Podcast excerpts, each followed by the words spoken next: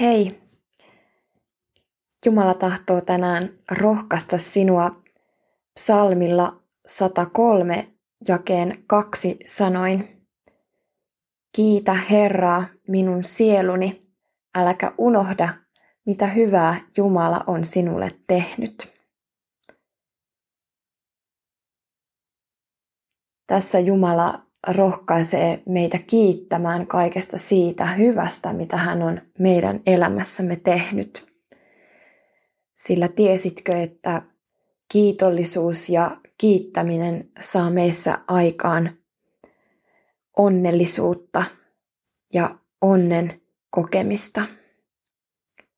Onneni on olla Herraa lähellä ja onneni on kiittää häntä kaikesta siitä hyvästä, mitä hän on minulle ja minun elämäni aikana minulle antanut.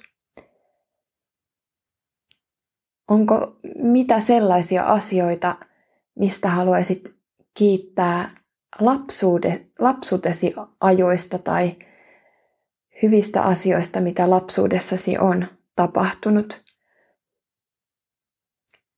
Entä mistä asioista nuoruusvuosissa haluat kiittää? Tai kuluneessa viikossa?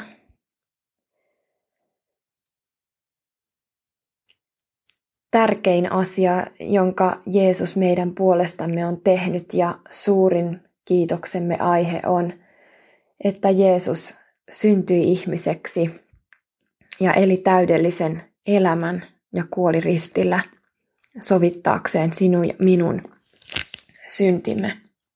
Rukoillaan.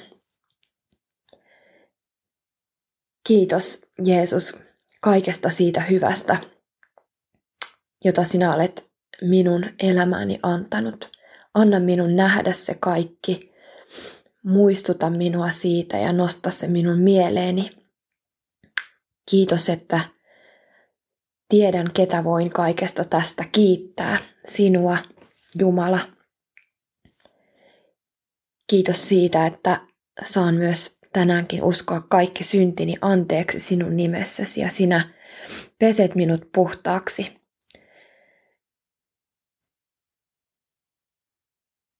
Jeesuksen nimessä. Aamen. Ole siunattu.